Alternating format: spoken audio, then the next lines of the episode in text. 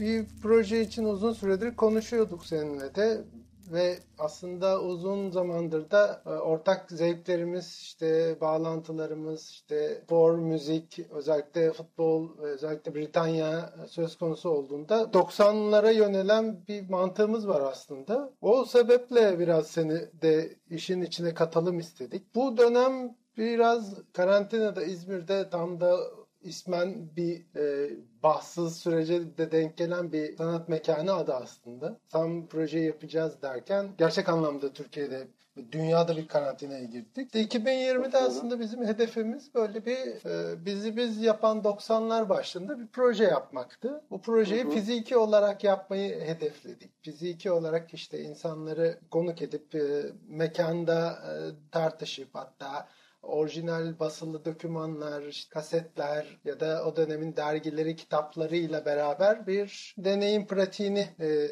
devreye sokalım istedik. Fakat hı hı. bir anda böyle bir kriz ortamı oluştu ve hem bizim e, bu sezon için başvurduğumuz fonlar, saha destek fonu ve kültür için alan e, e, bağımsız e, inisiyatiflere destek fonları bir yol yordam değişikliği istediler bizden. Bir şekilde fiziki olarak bir şeyleri yapamıyoruz. Neler yaparız üzerine düşünmeye başladık.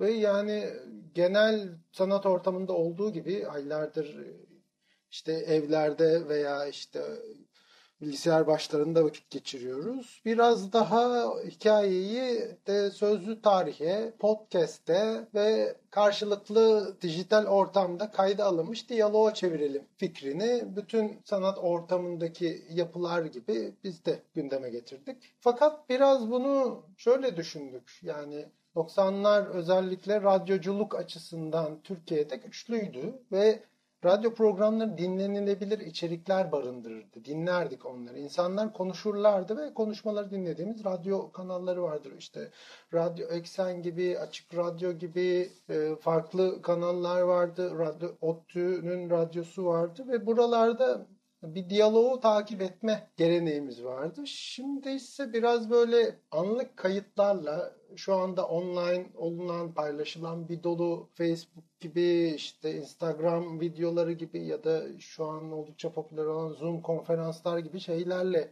ilerleyen bugün burada olmakla e, yürüyen bir çaba var. Ama radyo programları ilginç mesela özellikle Açık Radyo'nun veya işte Radyo Eksen'in çeşitli yayınlarını podcast olarak bulduğumda veya işte belirgin kanallardan elime geçtiğinde tekrar tekrar açıp dinliyorum. Onlar bir çeşit kayıt ve arşiv değeri de taşıyor. Bizim de hedefimiz aslında biraz böyle kilit bazı farklı figürlerle kuşaklar arası gidiş gelişler yaparak çeşitli kayıtlar almak. Yani bu süreçte aklımıza gelen önemli figürlerden birisi olarak da sen duruyorsun. İstiyorsan Berkay Tuncay ne yapıyor? 90'larda nelere ilgi duyuyordu ve şu anda sanatçı kariyerinde geldiği noktada o yıllardaki deneyim nasıl bir etki yarattı? Onlardan bahsedebiliriz. Çünkü dinleyicilerin çoğu seni Google üzerinden arasalar ya da Instagram'dan e, görseler bir, bir şekilde bir genel kanıya sahip olabiliyorlar ama biraz senin kendi kişisel hikayeni dinlemek iyi bir başlangıç olabilir. Ee, teşekkür ederim girizgahın için. Ee, evet belki şöyle bir yerden girebilirim. Senin daha e, konuşmanın en başında söylediğin gibi e, bir şekilde seninle bir araya geldiğimiz her zaman e, bu 90'lar üzerindeki özellikle müzik, spor oranın da üzerinden belki görsel sanatlara akan ama genellikle görsel sanatlar alanında olmasa da e, müzik ve sporla e, çakıştırdığımız çok düşüncelerimiz, çok e, tartışmalarımız, konuşmalarımız olmuştur. E, bunun da sebebi e, tabii belki ben en başta şöyle bir şey söyleyebilirim. Ben 90'larda aktif olarak sanat üreten zaten yaşım gereği mümkün olmadığı için profesyonel anlamda sanat üreten bir sanatçı olarak değil belki 90'larda çocukluğunu ergenliğini geçirmiş ve e, tüm burada yaşadıklarımız Türkiye'deki popüler kültür, dünya üzerindeki popüler kültür, alt kültürler tüm bunlardan etkilenerek etrafındakileri gözlemleyip bunlara bir karşılık olacak işler üreten biriyim. O yüzden e, daha çok 90'lar benim için e, üretimden çok etkilenim e, dönemleri. Bunlar da belki şu anda uzaktan e, baktığımda daha rahat söyleyebildiğim ama içindeyken çok da farkında olmadığım. Çünkü işte dediğim gibi e, 83 doğumluyum. Çocukluk ergenlikte ya bu benim işime yarar dur ben bunu gözlemleyeyim e, şeklinde davranmıyorsunuz. Her şeyi kapıyorsunuz daha e, zihin boş olduğu için. Daha sonrasında bunlar bir şekilde bir şeylere e, dönüşüyorlar. Hatta e, belki ben de senin e, radyo eksenlerden e, e, girdin oradan bir e, radyocu açık radyodan örnek verdin. Ben de Roll dergisiyle e, büyüyen kuşağım. Tam da benim lise yıllarıma biraz öncesine e, denk gelen bir zaman. O dönemde tüm kültürlerin iç içe nasıl alınabildiğini birazcık bize gösterdi e, Roll dergisi. Yani aynı zamanda şimdiki gö- görüşlerinden ve duruşlarından bağımsız olarak işte aynı zamanda Orhan Gencebay'da, Morrissey'de efendim söyleyeyim Metallica'da aynı potada eriyebilir e, kafasını gösteren bir yapıdaydı. Birazcık 90'ların çoğulculuğuyla da eşdeğer bir şey bu. E, çok uzatmadan senin bir soruna daha cevap vereyim. Ben neyle uğraşıyorum? E, internet sonrası döneme odaklanan, bunun farkındalığını e, gösteren, altını çizen, internetin küresel anlamdaki etkisini, e, bireyler üzerindeki etkisini araştıran e, bir sanatla uğraşıyorum. Böyle bir alan. E, görsel sanatlar içinde kimi zaman yerini buluyor, kimi zaman işitsel bir iş ortaya çıkabiliyor. Ama genellikle e, bu konularla uğraşıyorum. Belki benim için de 90'la e, belki daha sonra senin sorularınla ya da konuyu nereye çekeriz bilemiyorum. Oraya doğru açabiliriz ama e, birazcık işte internet sanatı üzerine tez yazmış olmam, 90'lardaki e, çoğulcu anlayış, e, bu pratikler e, üretimlerime çok büyük etkileri oldu. E, ben genellikle kültürle ilgileniyorum, kültürlerin oluşumlarıyla. E, böyle bir giriş yapayım. İstersen senin istediğin ölçüde müziğe, spora ya da sanata doğru çekebiliriz. Aslında internetin de başlangıcına gelen bir kuşak olmamız da ilgi çekici bu noktada. Yani ben de keza takipçi olarak 90'lara girip 90 sonlarında 99-2000 milenyum kuşağıyla üretim ve görünürlük kazanan bir e, sanatçı olarak kendimi görüyorum. Üniversite sürecinin ilk başladığı etap 90'lı yılların sonuna denk geliyor özellikle bizim kuşak için. Yani 90'larda sanat ortamında, kültür ortamında üreten figürler olmaktan önce bunu deneyimleyip 2000'lerin dilini üreten bir e, gruba karşılık geliyoruz aslında. Ve bu nokta hı hı. senin söylediğin interneti meşgale edinme, interneti alan saha olarak kullanma deneyimi de biraz 90'lara ve çevirmeli bağlantılara da gidiyor diye düşünüyorum. Çünkü internetin özgürleştiriciliği meselesi, MP3'ün işte Napster gibi kanallarla veya video filmlerin çok düşük bağlantılarla indirilebiliyor olması, o dediğin çok kültürlülüğün bir başkasının bilgisayarında gördüğün listeden gelecek verilerle idanki gibi programlarla e, elde edilebiliyor olması ve herkesin bir şekilde e, publicleşme heyecanını bu alanda e, gündeme getirmesi ilgi çekici konular. Bir de şöyle düşünüyor insan. 2000'li yıllardaki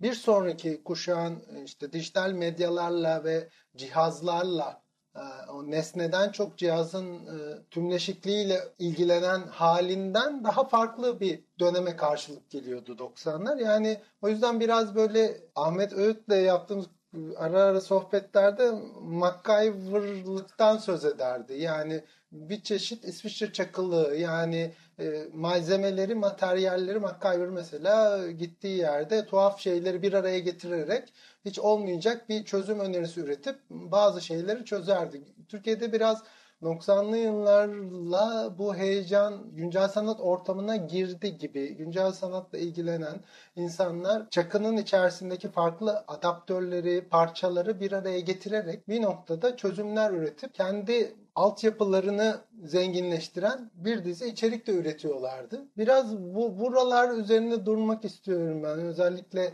o dönemin uzak ve yakın ilişkileri yani rol dergisiyle başlayan şeyin daha sonra İngiltere bizim çok uzağımızda bir yer çoğumuzda yani orada uzun süre yaşamadık ama niyeyse İngiliz Premier Ligi'ni bilme ihtiyacı duyuyoruz ve mesela bizim akranlarımız, yaşıtlarımız e, Sokrates dergide bu konu hakkında çok iyi e, yayınlar yapıyorlar ya da işte çeşitli araştırmalar yapan karakterler var bu kuşakta. Dergi ve internetle ilişkili olarak kendi dünyanı sadece yaşadığın yerle kurmama, farklı şehirler, ülkeler, farklı alanlardan beslenerek bir grift dil üretip onu İsviçre çakısı gibi kullanışlı hale getirerek sunmayı öğretti galiba bize 90'lar. Biraz bu konu üzerinde üretim pratiğini de bildiğim için fikirlerini almak istiyorum açıkçası. Sözlerimi dikkatli seçmeye çalışıyorum. Çünkü ister istemez geçmiş hakkında konuşmak e, çocukluk nostaljisi de getiriyor. Bunu yapmadan ne kadar konuşabiliriz bilemiyorum ama e,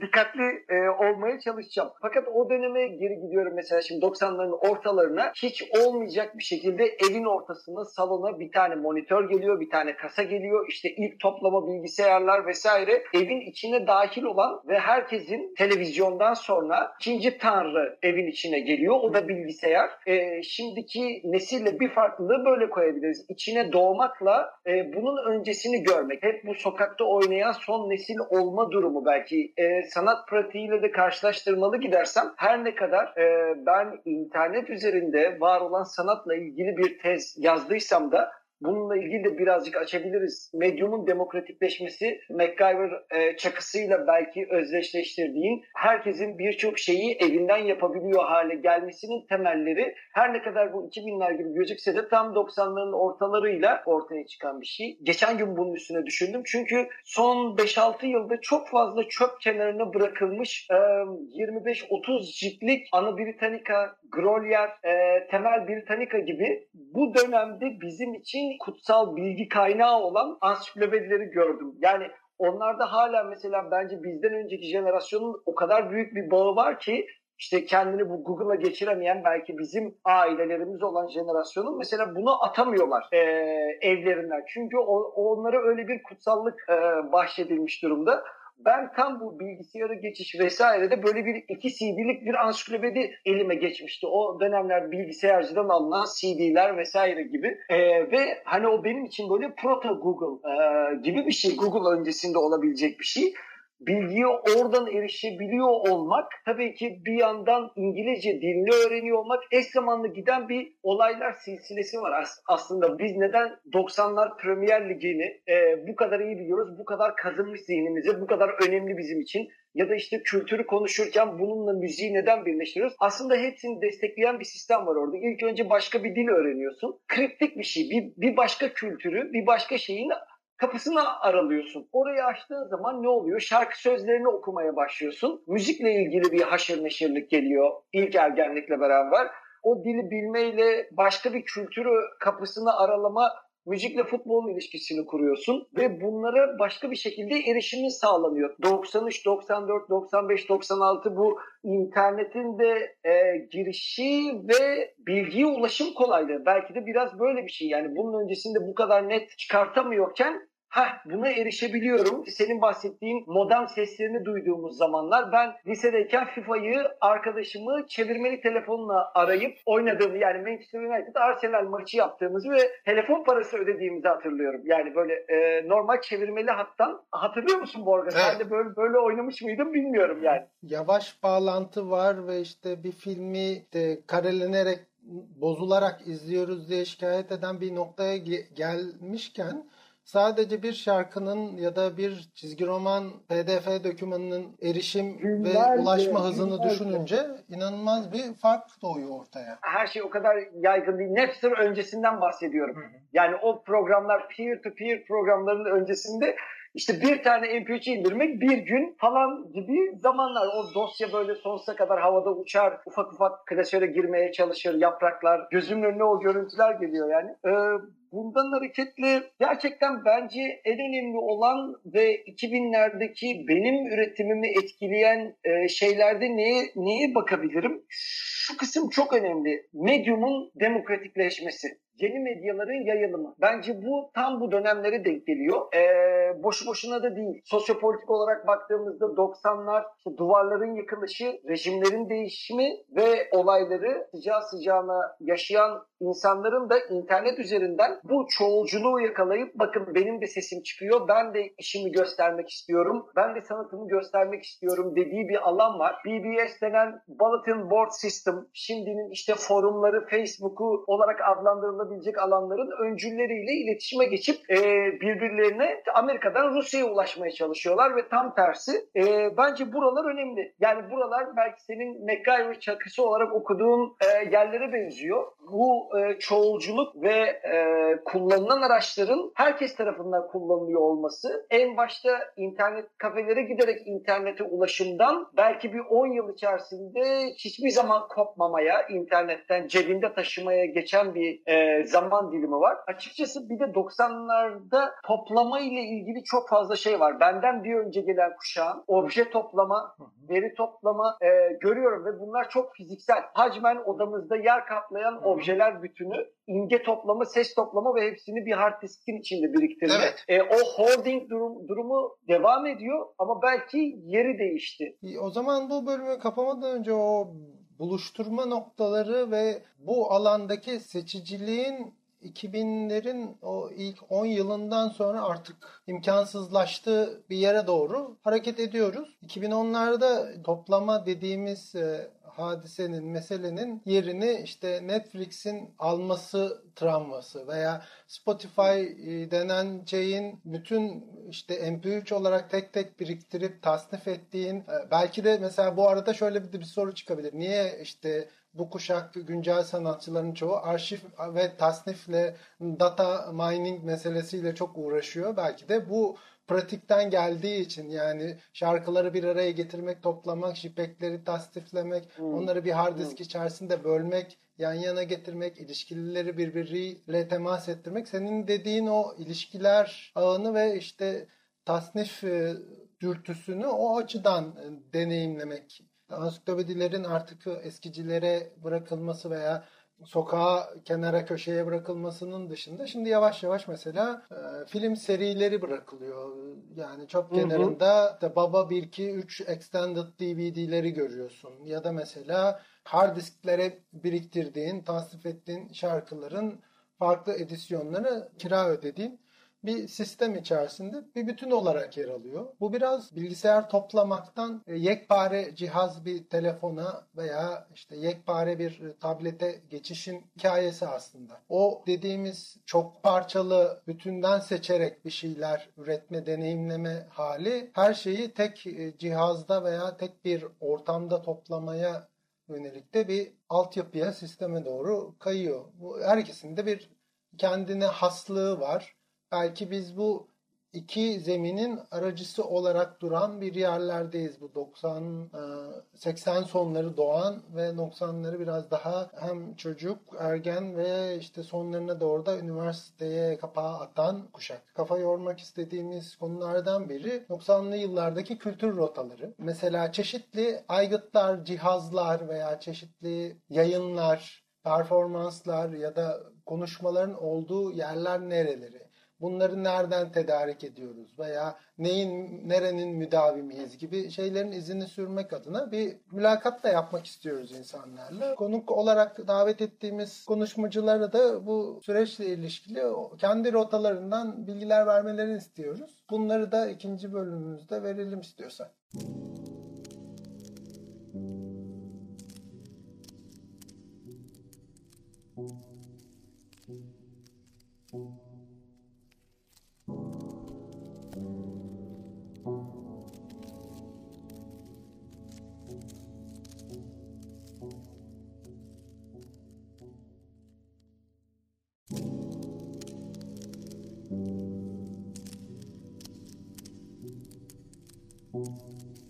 Berkay'la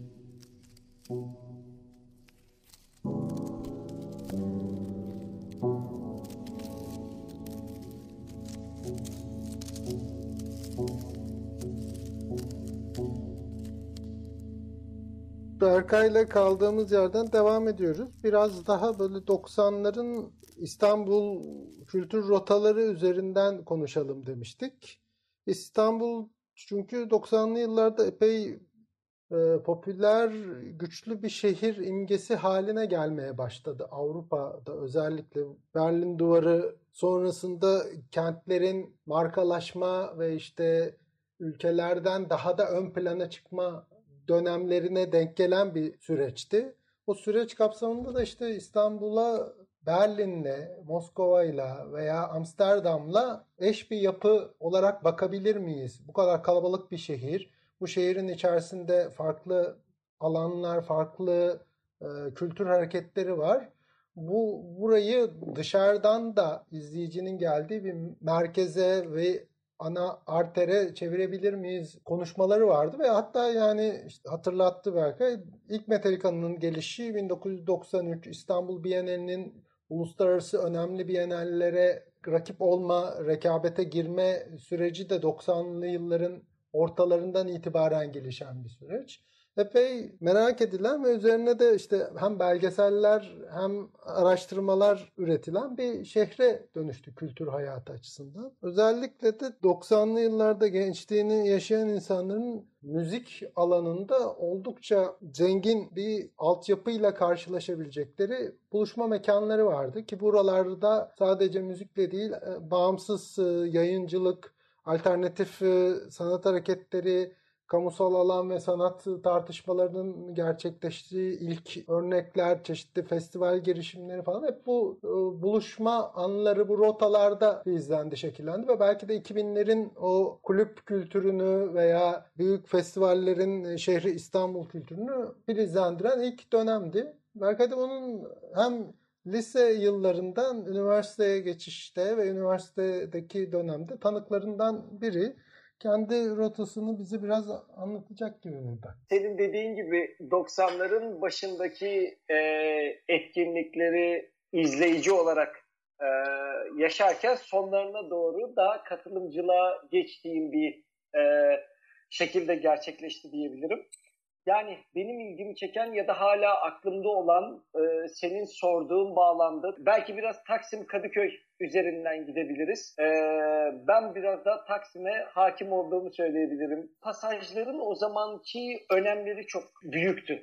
Bir önceki sohbetimizde birazcık internetin etkisi ve o nasıl dönüştürdü gibi bir yerde kaldık. Şimdi biraz daha daha bu yeniyken ya da yokken bir günde inen tek bir şarkıyı e, konuşuyorduk belki şimdi birazcık kaset çekme e, konuşabiliriz gibi düşünüyorum. Tam da bu bahsettiğim işte 90'ların ortaları sonuna doğru bir tarafta e, Kadıköy'de Akmar Pasajı, orada başka bir alt kültür var. İşte metal müzik ve rock'ın e, türlü alt türleri e, ve daha sonrasında 90'ların sonu 2000'lerin başıyla bunun birazcık daha e, nu metal'e hardcore'a bağlanması, bu grupların birbirine girmesi, iki farklı şey bunlar aklıma geliyor. İlk şu anda böyle bir beyin fırtınası yapıyorum yani sen söylediğin anda neler geliyor diye. Diğer diğer bir tarafta gene roldan hareketli olarak bizim tarafta Taksim tarafında Aslan Pasajı e, Aslan Pasajı'na inanılmaz çok giderdim. Plak biriktirmeye burada başladım. Ama buradan da daha çok şu anda çok fazla izi kalmayan e, içinde birkaç tane vintage e, shop var. Ama bu 90'ların ortasında bir Anabalahan vardı. Belki Aslan Pasajı'ndan da o dönem için daha yüksekti. Orası çok daha punk bir yerdi belki o dönemde görebildiğim yani ilk kez deneyimlediğim birçok şeyi orada deneyimledim. O yüzden de hala oradan geçerken böyle bir duygusal bağ kurarım ve e, oradaki dükkanlardan birinde bir gün bir şeyler yapmak e, birazcık bu plaklarla tanıştığım, alternatif müzikle tanıştığım e, bu pasajda belki görsel sanatlarla ilgili bir şey yapmayı da her zaman isterim. Bu asla e, Anabalahan e, Urban'dan devam ederken Urban'a sağ girmeden düz Çin lokantasını geçtikten sonra solda kalan e, handır. Diğer taraftan arkadan Erol Derneği'nin o tarafa açılır. Tabii bunlarla aynı zamanda senin de bileceğin Nevizade kültürü var. Orada Bronx'lar var. E, arkada Küçük Beyoğlu var. Küçük Beyoğlu bunlar orada biraz daha punk durumlar hakimdi.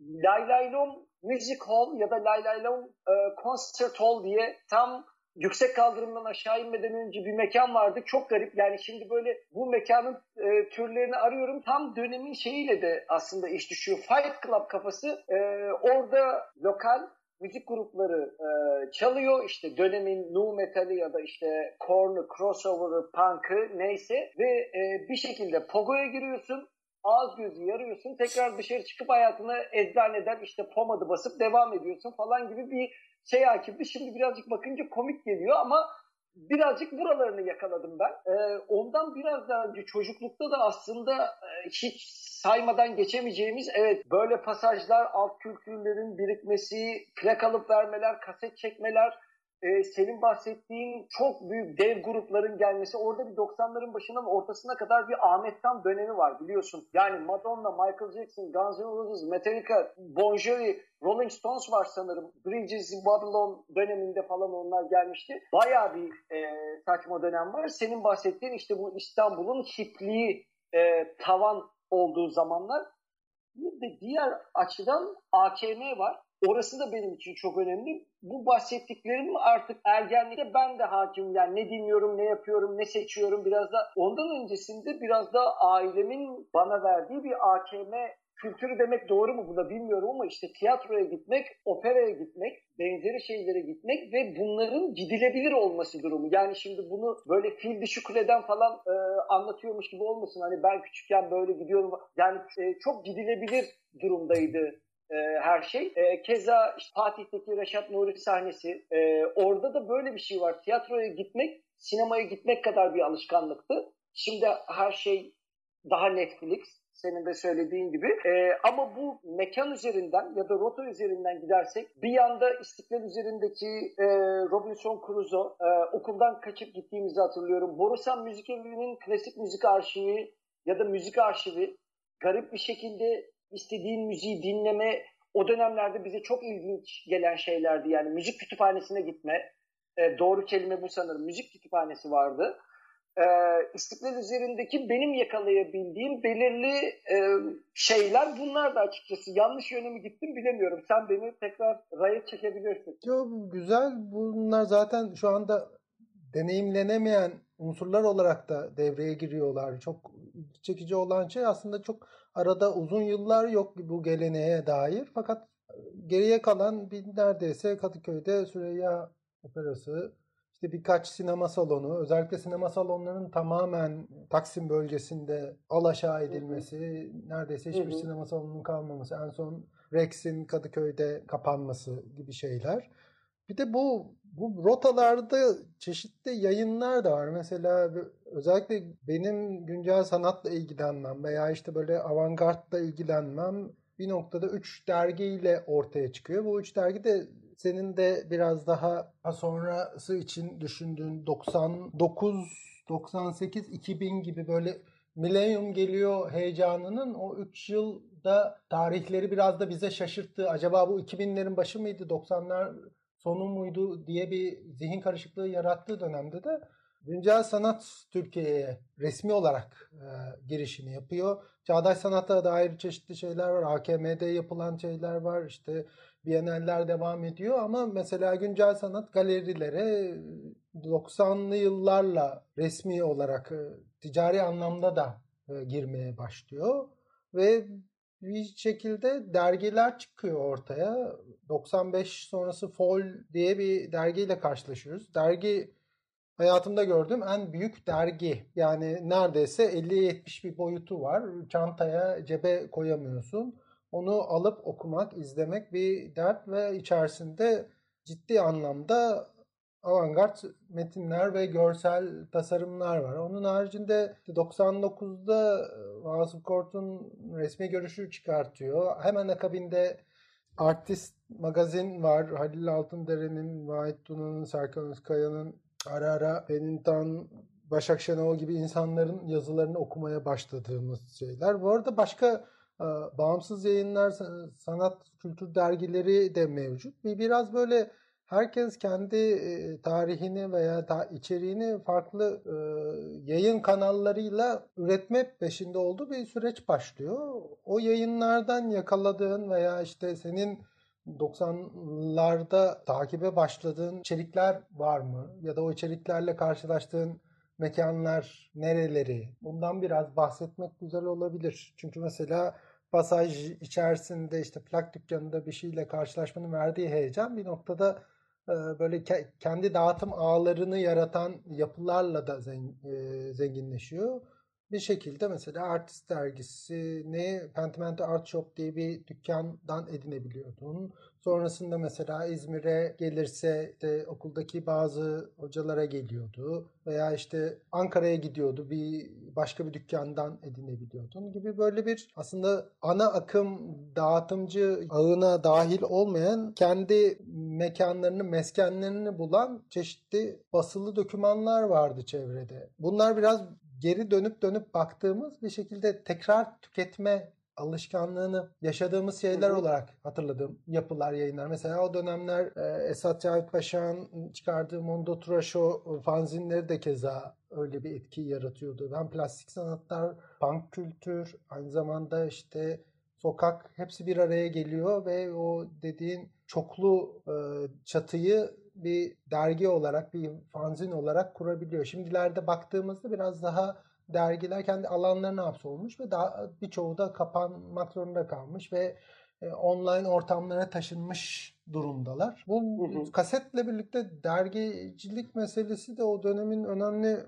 eksenlerinden biri bence ve plastik sanatlar da bundan nasibini alıyor kültür e, dergiciliği konusunda. Yani ilk başta Milliyet Sanat işte gösteri gibi Argos gibi dergiler var ama daha sonra böyle hakikaten kimsenin bakmadığı yerlere bakan işte resmi görüş gibi artist gibi ki hı hı. örnek çıkıyor ve oralardan bir şeyler izleniyor. Biraz yetişmeye başlıyor belki. Yeni bir kuşak doğmaya başlıyor. Biraz 90'ların sonlarına geliyor galiba senin bu süreçle ilişkilenmen. Çünkü Mesela sanata ilk başladığın işler ve mesela o 90'lardaki kültürden harmanlanarak aldığın içerikler ne zaman senin de fark ettiğin, profesyonelleştiğinde etkilerini hissettiğin bir deneyime dönüştü. Biraz onu anlatmaya çalışırsan bize. Pasajlar, kafeler, hani şu anda ben de seninle beraber birlikte düşünüyorum ve benden bu alanları, zamanları ve yayınları çok daha iyi e, süzüp e, dile getirdiğinin farkındayım. Benim nedense tabii ki görsel sanatlar bir anda e, e, Follow'un resmi görüşün, e, Mondo Trasho gibi fanzinlerin etkileri çok büyük. Ben gene hep nedense müzik e, dergileri üzerinden kuruyorum. Yani bu etkiler e, bazen de şöyle olmuyor. Plastik sanatlar alanında yapıt ortaya koyuyorsan, iş yapıyorsan tabii ki her şey her şeyi bilmek yanlış bir kelime oldu ama kendinden önce gelenleri ya da etrafında ne olduğunu biliyorsun, bakıyorsun. Bir de şöyle bir şey oluyor. Bunun dışında ne oluyor? Hangi dergiler oluyor gibi.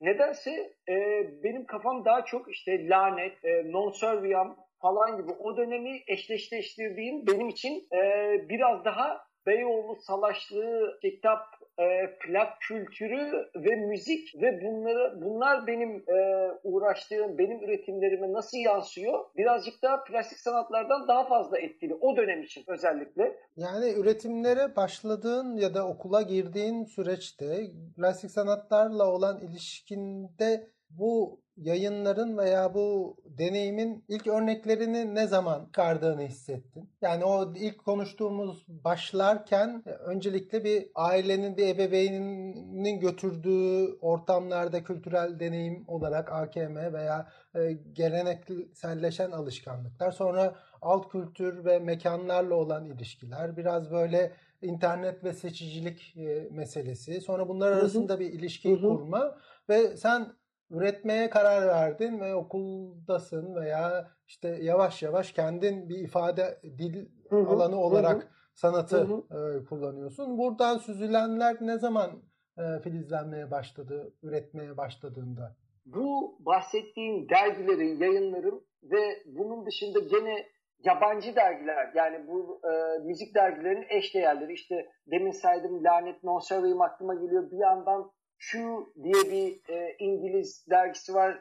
Bir taraftan Rolling Stone. Bunlar e, Beyoğlu'ndaki sahaflardan en azından ikinci elleri çok kolay e, edinilebilen dergilerdi.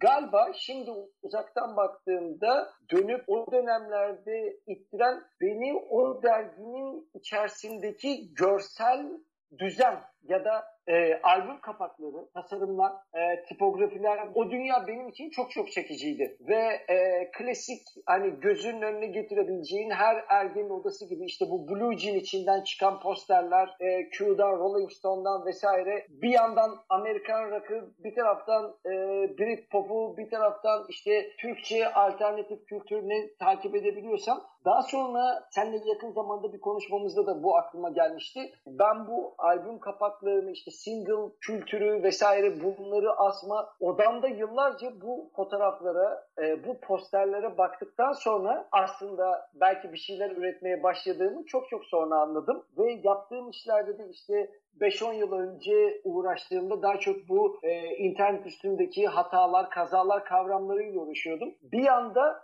e, imgenin gücü var. Yani ben bu albüm coverlarında ne gördüysem aslında bilinç dışı onu öyle bir emiyor ki aslında en sonunda ben bu imgelere benzer imgeler yarattığımı fark ettim. Yıllar sonra ergenlik odama dönüp baktığımda aa ben bunun aynısını yapmışım e, gibi bir his doğdu. Bir de bir taraftan içerik yani yazılar, tek metin, şarkı sözleri. Bunlar da benim için eşdeğer taşıyordu. E, bir görsel kadar ve daha sonra da belki metinle haşır neşir olmam, e, okuduğum, baktığım, gördüğüm şeyde, internet üzerinde gördüğüm şeylerde, internet üzerindeki metni e, şiirsel bir dil üzerinden incelemeye çalışmam. Bence yine bu dönemdeki e, dergi biriktirmesi, işte fanzinleri toparlama, sinemaların, pasajların girişlerindeki, kafelerin girişlerindeki fanzin kültürüyle eş düştüğünü ya da bunlardan çok beslendiğimi hissediyorum. Güzel bir örnek geliyor aklıma. Bunu hatta İzmir'de de e, karlı bir kış gününde açtığınız sergide sergilemiştin.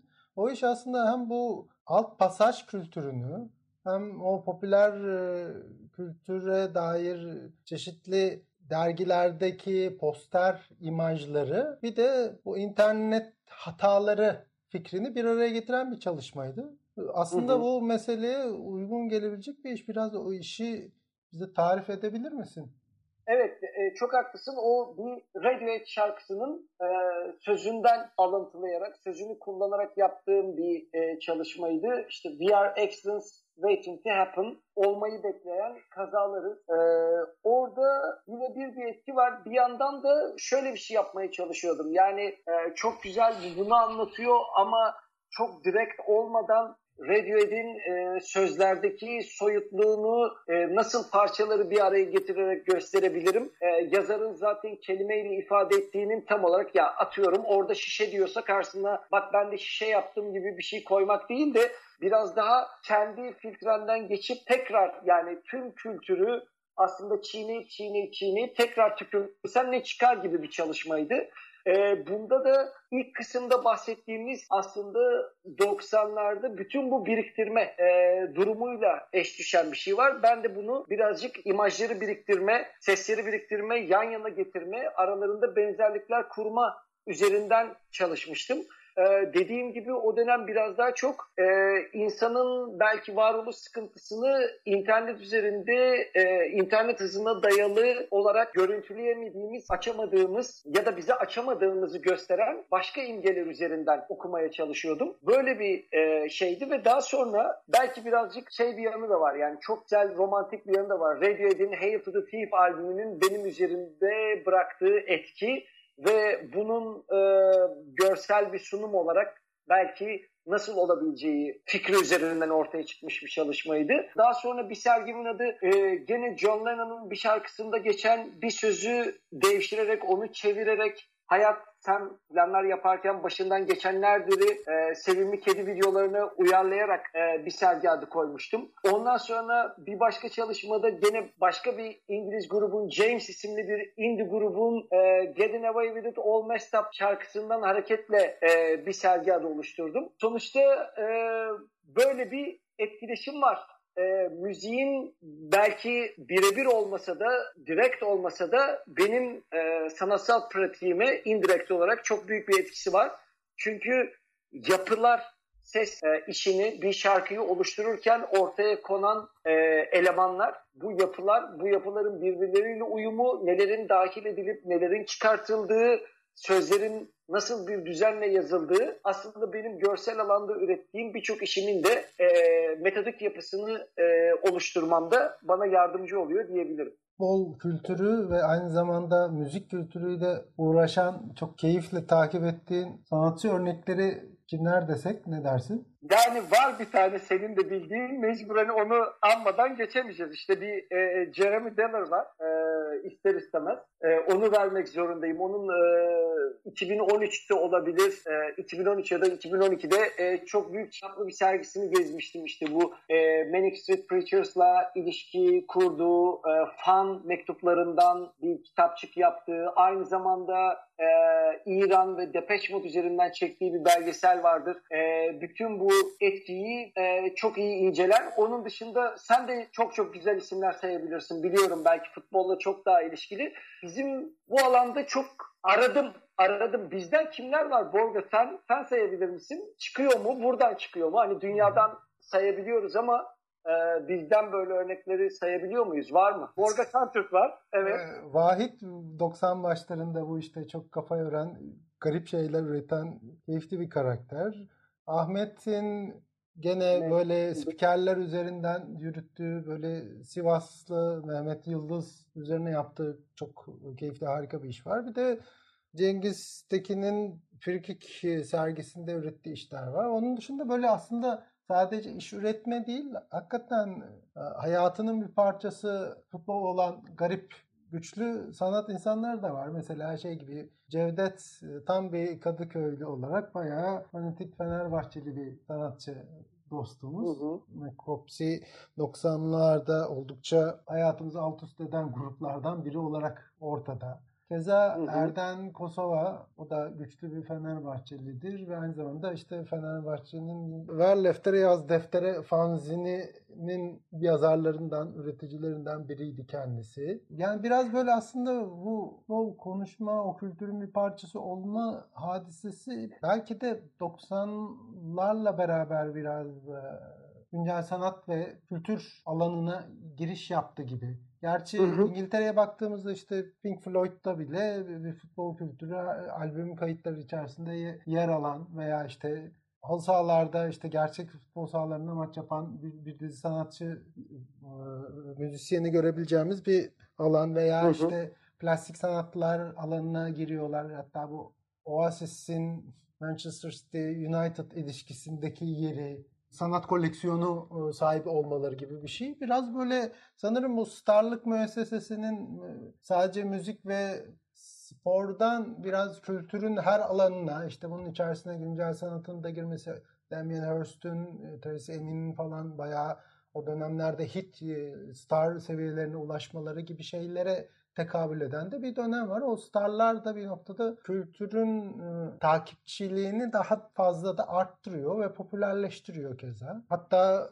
bir noktadan sonra Türkiye'de bunları görmeye bile başladık. Yani Damien Hirst'ün katıldığı bir Biennale'in olması veya işte Tracy Emin'in platformda e, birkaç işinin sergilenmiş olması bir 90'lı yılların sonuna doğru yavaş yavaş böyle bu kafada kurmaya çalıştığımız dergilerden veya işte internet magazinlerden takip etmeye çalıştığımız şeylerin birebir fiziki deneyimlenebilecek bir yerde bulunuyor olması, yakın bir mesafede olmaları ilgi çekici bir yere getirdi. Biraz da o sözü ona bağlamak istiyorum. Yani 99'dan itibaren kültürü deneyimleyerek kulüp kültürünün e, gelişmesi, işte biraz Babylon gibi, Dulcinea gibi mekanların, işte bir, bir öncesi Roxy gibi mekanların böyle sanat e, festivallerinin ortaya çıkması. Sanat festivalinden kastım biraz daha klasik anlamda işte müzik festivali, işte tiyatro festivali gibi şeyler değil de alternatif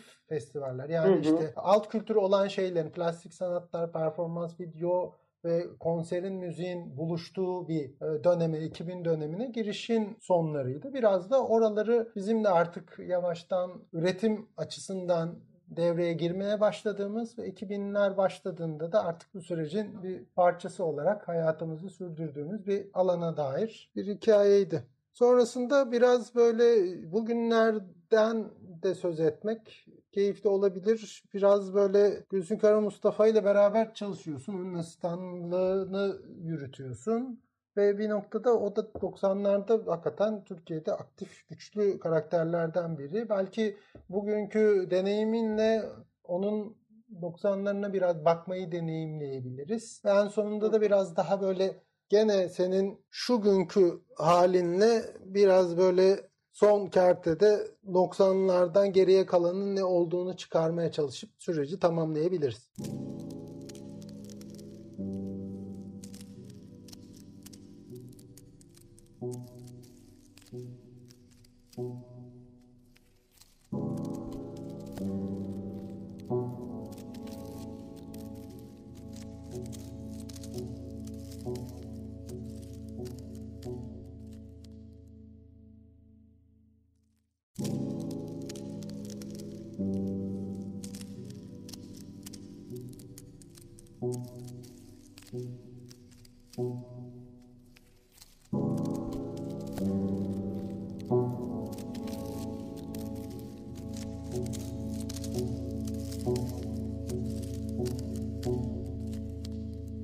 Konuşmamızın son bölümüne geldik artık. Burada biraz böyle şu günlerde Berkay Tuncay'ın sanatçılık kariyeri dışında devam eden bir de sanatçı arşiv asistanlığı süreci var. Ve bu süreç aslında ilginç bir şekilde gene tartıştığımız 90'lı yıllara dair 90'larda Türkiye'de sadece Türkiye'de de değil uluslararası alanda önemli bienallere, önemli etkinliklere e, davet edilmiş. Çeşitli müzelerde sergiler yapmış ki 2000'li yıllar e, söz konusu olduğunda da İstanbul'da oldukça güçlü bir takım yerleştirmeler ve sergiler gerçekleştirmiş sanatçı olan Gülsün Kara Mustafa. Gülsün Kara Mustafa ile çalışmak nasıl bir duygu? Ve onun çalışmalarına bakarken biraz böyle 90'lı yıllarda yaptığı şeyleri bugünün gözüyle nasıl görüyorsun? Ya da Kimi sergilerde mesela görsellerin tasnif edilmesi veya serginin sadece sen değil Gülsün Hanım'ın farklı farklı asistanları var farklı kademelerde yeniden kurulması, bazı parçaların başka mekanlara adapte edilmesi gibi süreçleri nasıl bir serüven ondan bahsetmeni isterim özellikle. Çünkü sanatçılar sadece kendi üretimlerinin haricinde başka sanatçıların veya çevredeki sanat gruplarının, sergi mekanlarının geçici veya belirgin sürelerle yardımcı karakteri olarak çalışmaktalar. Koordinatörlük yapıyorlar, asistanlık yapıyorlar, araştırma direktörlüğü yapıyorlar. Sen de bir şekilde Gülsün Hanım'ın bu süreçte arşivinin tasnif edilmesi konusunda özellikle oldukça yoğun bir tempoda çalışıyorsun. Biraz o süreçle beraber oradan 90'lara bakmak gibi bir şey istesek senden bize neler anlatabilirsin? Evet dediğin gibi ben e, 2016'nın sonlarından beri e, Gülsün Hanım'la beraber çalışıyorum aslında e, şöyle oldu. E, Salt Araştırma'nın e, Gülsün Kara Mustafa arşivini e, yapmaya başladığı ya da tam ortasında olduğu bir sırada tanıştık ve bu arşivle ilgili çalışmaya başladım Gülsün Hanım'la beraber. E, belli bir süre e, bu tasnif işiyle devam etti. E, daha sonrasında... Evet, e, dediğin gibi 3 yılı aşkın bir süredir Gülsün Kara Mustafa ile birlikte çalışıyorum. Ee, önce Salt arşivinin e, düzenlenmesi ve o e, Salt'ın Gülsün Kara Mustafa'nın e, arşivini oluşturması sırasında e, birlikte çalışmaya başladık. Daha sonra çeşitli eserlerinin yeniden üretimi gibi konularda da kendisine asistanlık yaptım ve hala yapıyorum. E, bu e, dediğim aslında önemli bir e, arşiv e, Gülsün Kara Mustafa'nın e, Salt Research'te bu bulunan arşivi. E, bu bu süreçte senin de dediğin gibi e, 90'lardaki aslında önemli özelliklerden biri olan bu toplamanın e, belki de boşu boşuna olmadığı ve nasıl bir değer ürettiği, bu e, toplananların sınıflandırıldığında, kategorize edildiğinde nasıl e, erişime açıldığında nasıl e, sonuç verebileceğinin de bir örneği. E, önemli bir arşiv ve e, ben de e, bir kısmında hem e, dijital ortamda e, bunların sınıflandırılması, kategorize edilmesi hem de e, daha önceden var olan e, çoğunlukla 90'lı yıllarda ama Gülsün Kara Mustafa arşivi senin de dediğin gibi sadece 90'lı yıllar değil 60'ların sonu 70'ler 80'ler 90'lar 2000'ler diye giden bir arşiv. Bu Türkiye'deki önemli oluşumlar e, güncel sanatın adımlarının atıldığı o 90'ların başındaki e, çoğulcu yapı o döneme çoğul ışık tutan e, belge var. O ben de işin bu kısmında e, belli şekilde elimden geldiği kadar e, yardımlarda bulunmaya çalıştım diyebilirim. Bu e, arşiv çalışması aslında benim için hangi yönleriyle e, değerli ve ön planda dersek e, o dönemde üretilmiş ve şimdi e, belki daha ikonik hale gelmiş birçok iş zamanından o günlerden 90'ların başından bugünlere kadar e, internasyonel anlamda dolaşmış birçok Gülsün Kara Mustafa işinin e, aslında tüm eskizleri bu işi ilk e, belki akıldan çıkıp kaleme kağıda döküldüğü anda alınan notlardan e, son haline ulaşması, birçok yazışması, e, bunlar için e, bütçe aranıp bulunması, bulunamaması tüm bu aslında alanlara birazcık şahitlik ediyor. E, bu dönem için çok fazla şey söylüyor ve aynı şekilde senin dediğin gibi e, aslında bu arşivler, bu dönemin sanatçıların arşivleri e, birbirleriyle de çok ilintili. E, birinin içinden öbürüne dair çok fazla veri çıkabiliyor ve böylece bağlı bir hale gelebiliyor. E, bu alanlarda bu, bu yönden e, çok değerli buluyorum bu çalışmayı. Biraz burada kuşaklar arasılık kavramına tekrar geri döneceğim. Şöyle de bir ilişki var. Aslında mesela bugünlerde güncel sanatla uğraşan, eğitimini alan veya işte zaten 2000'lerin başıyla beraber e, kültür ve sanat tasarım departmanları da açılmaya başladı. Küratörlük okuyanlar, sanat yazarlığı eğitimi alan bu alan içerisinde yeni figürler de var artık. Bu, bu karakterler genellikle 90'ların sonuna doğru doğan kuşaktan söz ediyorum.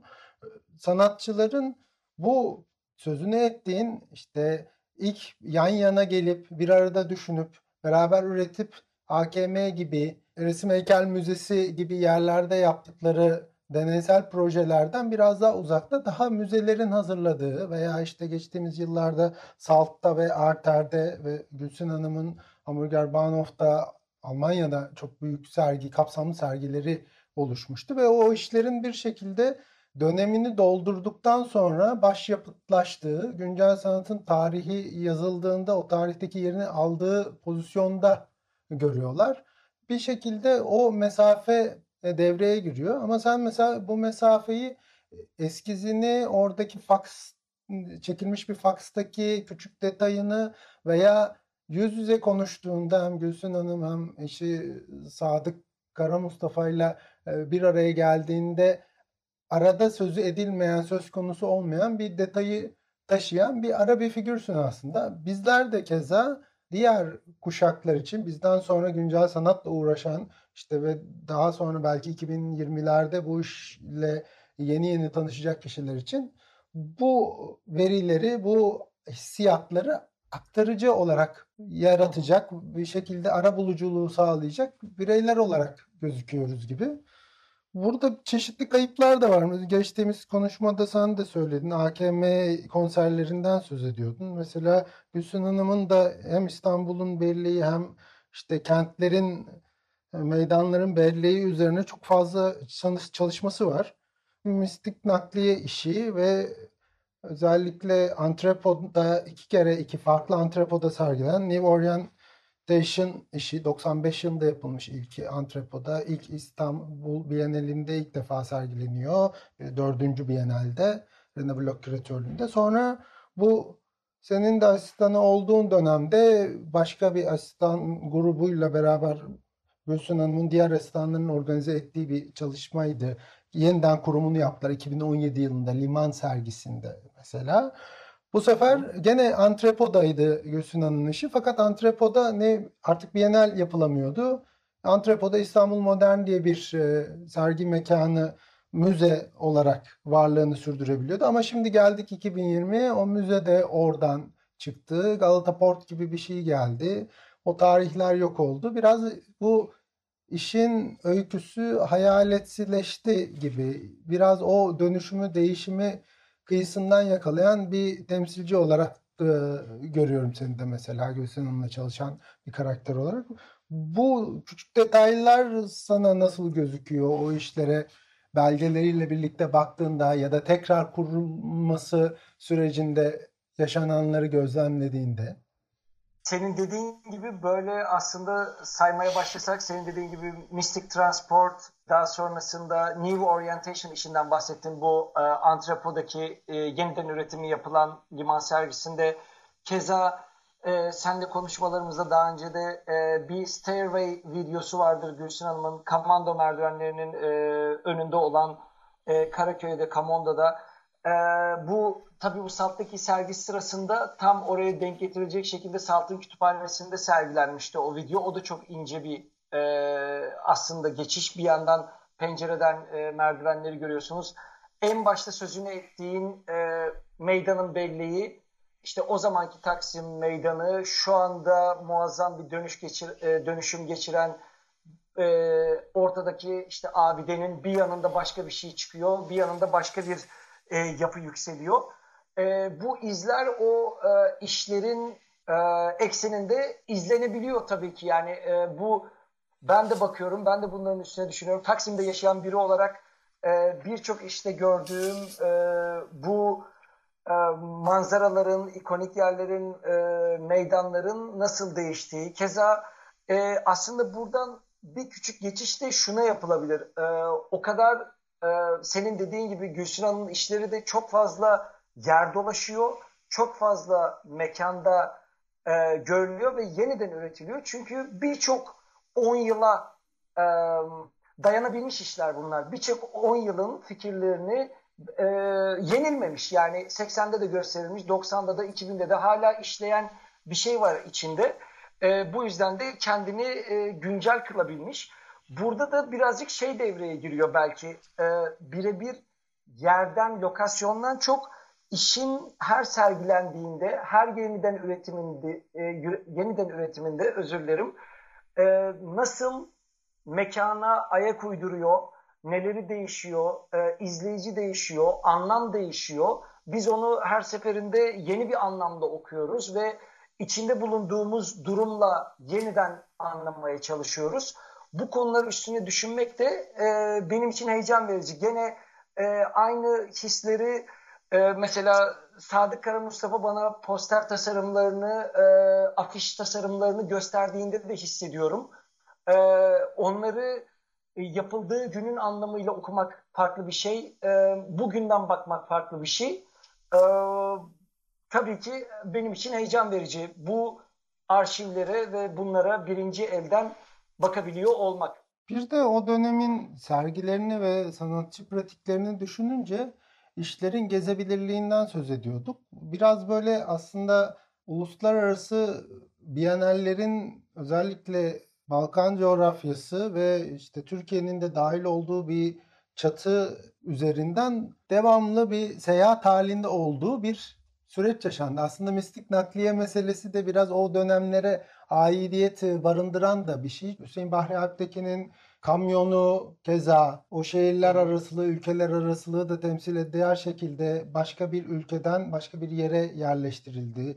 Keza o dönemlerde sanatçılar mekanlara gidip mekanlar içerisinde enstelasyonlarını yerleştirmelerini gerçekleştirdiler. Daha fazla fiziki temas, deneyim ve hikaye üzerinden kurulu bir yapı söz konusuydu. Şimdiki mesafedense şimdi 2000'li yıllarda biraz o sen söyledikten sonra aklıma gelen bir şey poster görmüyoruz mesela ya da sergilerin daha çok videolarını görüyoruz ya da pandemi dolayısıyla sanal sergiler görüyoruz. Sanatçıların e, kitap içinde yazdıkları notlar faks kağıdına veya bir belgeye bir e, sanatçı dostuna ya da küratör arkadaşına e, yazdığı notu değil de bir konferans kaydını, hareketli görüntüsünü görüyoruz. Çok göz önünde aslında her şey. Ama biraz da o gizil kalan ya da bulmacacı gibi bulmacayı çözmemize yarayan bir takım efemera objeler pek ortalıkta yok gibi. Onları görmek için biraz daha böyle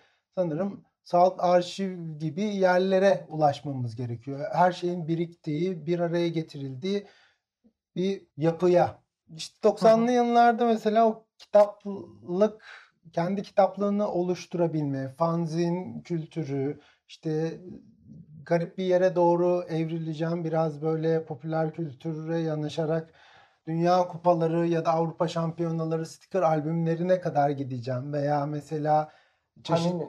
Evet paniniler. Onun dışında çeşitli sakız kağıtları, kartpostallar Evet. ve belirgin detaylar işte bit pazarlarından, eskicilerden elde edilen bir takım şeyler devreye giriyor. Hüseyin Bahri Alptekin'in de üretimleri mesela bu bit pazarlarından beslenen ve oradaki işte geçişleri, translation'ı gündeme getiren çalışmalar ve biraz senin sanat üretimlerine de baktığımda bu dinamiği kıyısından kenarından yakalayıp bir alt kültürle popüler kültürü bir araya getirerek bir noktaya varıyorsun gibi. Biraz senin işlerine doğru yönelirsek bu süreçten hem bir sanatçı arşivi pratiği hem onun dışında 90'lı yıllardaki o efemera nesne nesneler ve o nesnelere dair bir fanatizm. Hatta şöyle bir sözcük vardı. O geldi aklıma. Bizim bir eskiden kültür e, tarihi hocamız fanı olmak meselesinden söz ederdi. Bir şeyin fanı olmak, bir şeyleri biriktirmek bir noktada sahip olmak, ait olmak, koleksiyonerlik veya küratörlük meselesiyle de ilişkili bir şey yaratır, bir aura yaratır sözünü ederdi. Hep aklıma o söz geliyor. Bu eskici dükkanlarına gitme hali, kitapçılara, eski kasetçilere, fanzin plakı satan dükkanlara veya Hüseyin Alptekin'in gezdiği gibi bit pazarlarına gitme hali oralardan bir takım arkeolojik hazineler elde etme hali. Senin işlerin Evet. üzerindeki etkisi de ilgi çekici geliyor bana bu noktada. Biraz anlatabilirsen. Tabii tabii e, dediklerine katılıyorum. Şöyle bir şey aslında birkaç tane farklı şey değindin. E, ben de bu senin bahsettiğin aslında insanlığın temel e, özelliği, ortak özelliği gibi geliyor bana. Bilgiyi e, kendinden bir sonrakine aktarma isteği. Yani birazcık hepimiz aslında sen nasıl hani bunları e, şimdi şeylere böyle bizden önceki kuşak, biz ve bir sonrası gibi aslında o insanlığın da doğal e, akışı gibi geliyor bana e, birazcık. E, ben bu şansı elde ettim. Kendimden bir öncekine e, birazcık olsun dokunabildim ya da o bana birazcık olsun dokunabildi. E, ve e, gerçekten beni de cezbeden şeylerdi bunlar. Hala ben kendi üretimimde birazcık kendi üretimime bağlamamı istedin sanırım. E, burada ne oluyor? İşte mesela senin saydığın e, dönem sanatçılarındaki işte bit pazarlarından sahaftan toplama e, obje, nesne, kitap, yazılı metin vesaire bizim zamanımızda biz öyle bir, birazcık ara bir yerde kaldığımızı düşünüyorum. Çünkü düşünceler değişiyor, dünyayı ele alma şeklimiz, dünyaya bakış açımız değişiyor. İşte bu kağıtsız dünyaya geçişe e, internet boomuyla ya da bilgisayarların e, tamamen yaygın hale, herkesin evinde olabilir hale gelmesiyle ofisler vesaire kağıtsız bir dünyaya geçmek istedi. Biraz da bu yüzden aslında sen o bahsettiğin nesneleri artık eskisi kadar sık göremiyorsun. İşte bu poster olsun hala varlar, hala dergiler çıkıyor ama birazcık e, dünya kaynaklarını nasıl kullanmamızla ilgili değişen fikirlerin ışığında da bunlardan kaçınıyoruz insanlık olarak gibi hissediyorum. E, diğer taraftan gene verdiğim bir örneğin kıyaslamasını şöyle yapacağım. Bu sahaflar, ben küçükken çok sahafa gittim. E, Beyazıt özellikle yani e, İstanbul Üniversitesi'nin arkasındaki Beyazıt sahaflara e, ve e, gene biriktirme konusunda çok geç yaşta başladığım figür e, koleksiyonu, onları biriktirdim, plakları biriktirdim ve en sonunda ben de şeye yenildim. Yani e, üç boyutlu nesne e, biriktiremiyorum. Gene devam ediyor. Bu insanın içinde olan bir şey.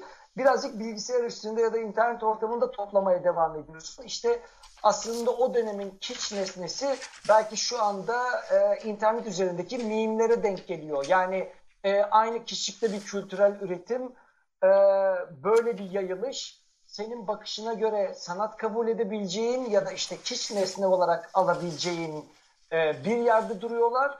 e, bu düşüncelerden bağımsız olarak yaptıkları kültürel etkiyi olağanüstü bir şekilde görebiliyorsun. Ben de işlerimi birazcık bunlar üzerinden anlatmaya çalışıyorum ve senin dediğin gibi belki bunları e, bazı yani e, kişi olarak karşılaştırmaktansa Gülsün Kara Mustafa'nın kullandığı nesneler ya da e, Hüseyin Bahri Alptekin'in bir araya getirdiği nesnelerden de çok farklı görmüyorum. E, buluntu nesnenin nasıl kullanıldığı, yeniden şekillendirildiği sadece birazcık e, eksini ya da geldiği yer değişse de aslında bakış açısı, tavır ve fikirler e, benzerlik taşıyor diyebilirim. Buradan tekrar bir kuşaklar arası noktasına geri dönüp sonrasında senin işlerinin altında yatan bir takım ıı, motivasyon noktalarına değinmek istiyorum. Kuşaklar arasını şöyle toparlayacağım. Geçtiğimiz yıllarda biz de kolektif olarak bazı sergilerde bir araya geldik ya da senin daha sıklıkla bir araya geldiğin dörderli, beşerli kendi kuşağından sanatçılar var. Ve bu bu bir noktada şehirler değiştiriyor bu sergiler. Hatta ülke bile değiştirdiği oluyor. Bu gruplar arasında ikili, üçlü farklı gruplar kuruluyor ve bu bir şekilde kolektif bir deneyim, bir heyecan alanı olarak yaşıyor. İşte Suriye pasajında yapılan sergiler daha sonra mesela İzmir'de Çetin Emetçi Galeri'de bir şekilde gelip ortaklaşa gerçekleştirdiğiniz sergilerde olduğu gibi. Ki bu ruhu ben işte 10 sanatçı 10 iş ABCD sergileri ya da işte yurt dışında gerçekleşen Iskorpit gibi sergilerde de öyle bir hissiyatı görüyor gibiyim. Biraz bu hissiyat üzerinden ne dersin? Bahsettiğin hı hı. o işte birinin faksının ya da birinin slaytının diğerinin dosyasından çıkması, orada onunla yan yana geldiğini görüyor olmak nasıl bir motivasyon sağlıyor senin kolektif çalışma arzunda, isteğinde? Ee, doğru. Ben e, dediğini anlıyorum. Ben de bu yakınlıkları kuruyorum. Bunlar aslında çok organik olarak gelişen şeyler. Yani belki de bazı e, düşünceler, bazı bakış biçimleri her jenerasyonda benzerlikler yaratıyorlar. Senin örneğini verdiğin gibi işte bu yeni eğilimler, ABC'de öncü Türk sanatından bir kesit o dönem için nasıl o çoğulcu yapıyı, belki inisiyatifleri bir araya gelme durumunu, grup sergileri, e, hatta kimi zaman Gülsün Hanım'ın da böyle çalışmaları olduğu gibi e, kendi atölyeni bir sergi alanına dönüştürme. E, gene Gülsün Kara Mustafa'dan bir örnek yani verilen, elinde verilenlerle en iyisini yapma e, hali. E, birazcık ben de buna yakın bir yerde uğraştım ya da bir parçası olmaya çalıştım çeşitli etkinliklerin senin de dediğin gibi. Birazcık çoğulcu yapı, e, bir araya gelme hali bunlar benzerlikler taşıyor. Bu e, ben de bu dönemleri birazcık olsun e, yani en azından bu yönden karşılaştırabiliyorum diyebilirim. Çok teşekkürler. Bizi biz yapan 90'lar başlığını taşıyor bizim bu sezonki programın adı ve genellikle herkese çeşitli sorular soruyoruz. Bir anket de hazırladık ki mesela gelen konuklara böyle kendi işte ilk beşlerini, ilk üçlerini yapsınlar diye. Biraz senin mesela de yakın olduğu için ve sıklıkla da bunlar üzerine tartışıp konuştuğumuz için böyle bir komünite olma durumu, kulüpçülük, e, aidiyet, fanlık, e, izleyici, destekçi ve atmosfer artı bu atmosferin içerisinde e, bayrak e, taşıma, e, slogan atma gibi şeylerin bir arada bulunduğu bir iş ve kültür dinamiği içerisinden çokça beslenen çalışmalar üretiyorsun. Hatta sırf çalışma üretmek için bunları tüketmek, takipçisi olmak gibi bir şey değil. Onların bir parçası olduğun için işlerinde o yönde gelişiyor. Çok doğru. Bu yüzden işte üç alandan senden top üçlerini isteyeceğim. Birisi okay. 90'larda müzikte ilk üç için neyi seçersin? İkincisi spor kanalında sporda ne karşına çıkar? Ve üçte biraz birinci bölümde konuşmuştuk. Bu aidiyet ve komünite kısmı kapsamında dergiler önemli durumlar. Şimdi mesela daha çok Facebook, Facebook grupları, WhatsApp grupları gibi şeyler varken o dönem dergi takipçiliği, yayın takipçiliği mesela bir komünite, bir buluşma alanı teşkil eden bir şeydi. Hatta oralara yazıların gönderilmesi işte o derginin satıldığı yerlerde buluşmalar gibi. Keza spor ve müzikte de böyle bir onların da mesken olma hali vardı. Senin üçlerini alabilirsem program sonunda çok makbule geçecek. Tabii ki. Ee, senin de dediğin gibi aslında ben e, işlerimde şimdi bu konular üstüne seninle de konuşmayı çok seviyorum. Kendimi de takip etmeyi çok seviyorum. Her zaman sevdim. Ee, e, o yüzden birazcık bu müzik kısmından başlayacağız. Ben e, bunları ya dur şunlardan bir iş üreteyim şeklinde görmüyorum. Ama buradan beslendiğim için böyle işler üretiyorum. O yüzden e, sen de buna benzer bir şey söylediğinde e, mutlu oldum açıkçası.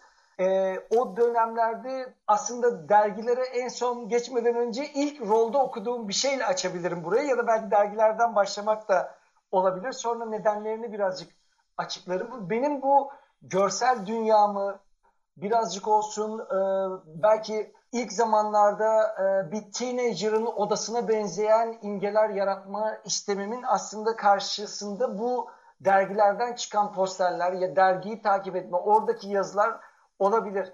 Bunu da e, işte bu belki konuşmamızın başında da söyledik ama e, Roll dergisinde bir gün bir cümle okumuştum. Morrissey'in bir albümünden sonra verdiği bir röportajda e, işte insan aslında birçok şeyi ergenlik zamanında kazanır. Yaşlılığında ise en fazla bu ergenliğinin farkına e, varmış hale gelir gibilerinden bir cümle söylüyordu. Yani hani çok büyük bir değişim yok. Ergenliğinde aldığınla e, birazcık kalıyorsun.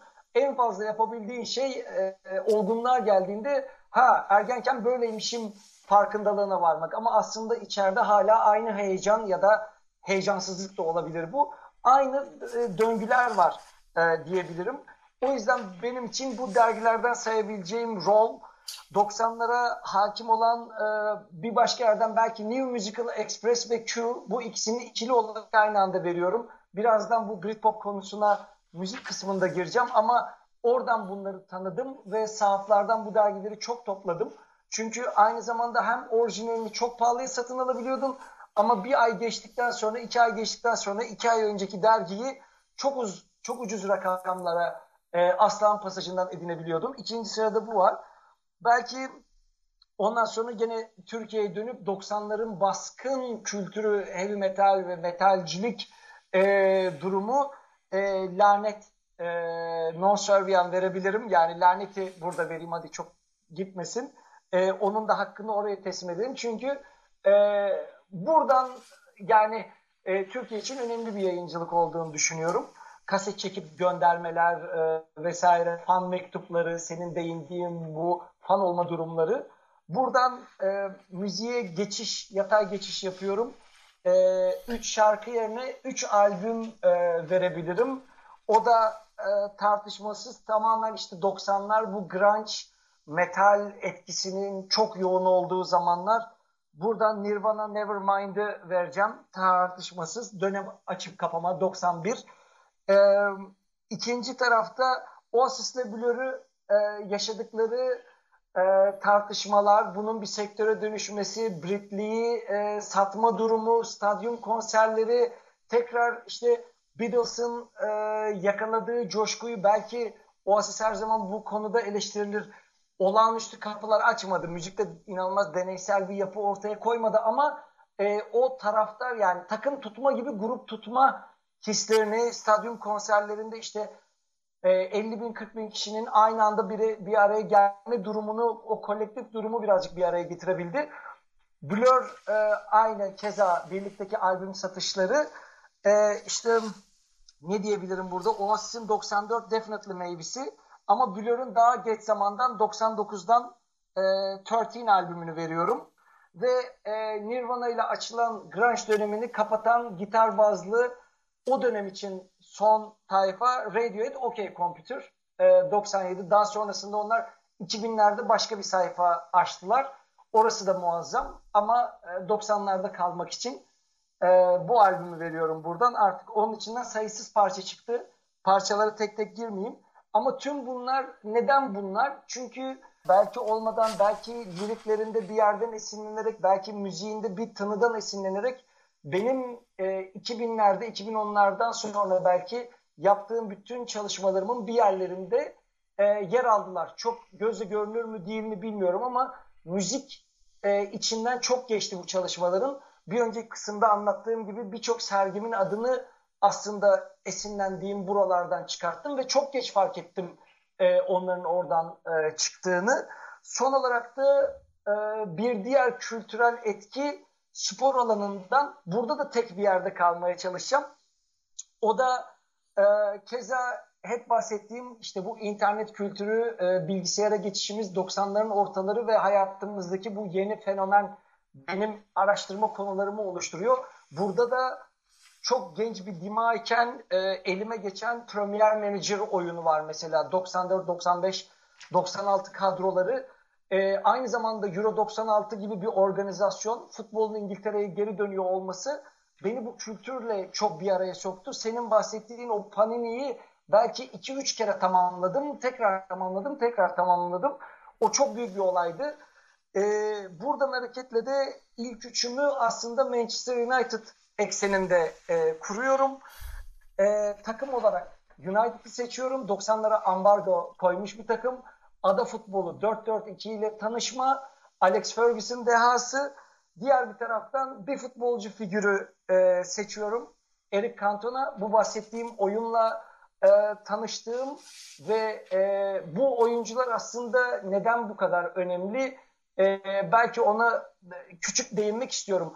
Bu figürler aslında çok çok yüzlerce e, gol atmış, her sezon e, işte gol rekorları kırmış, asist rekorları kırmış figürler olmaktan çok oynadıkları kısa dönemlerde yaptıkları kültürel etki benim çok ilgimi çekiyor. İşte yarattıkları etrafında yarattıkları bu ambiyans çok değerli.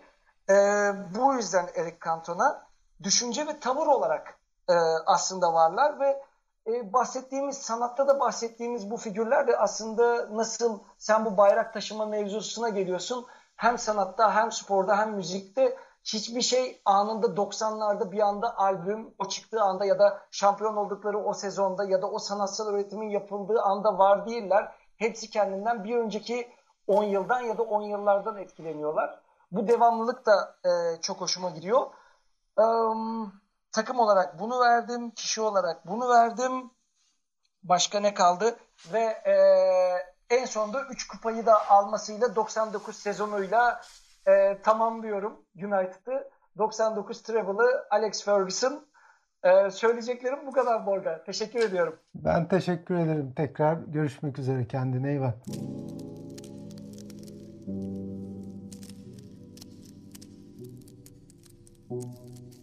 Thank you. Thank you.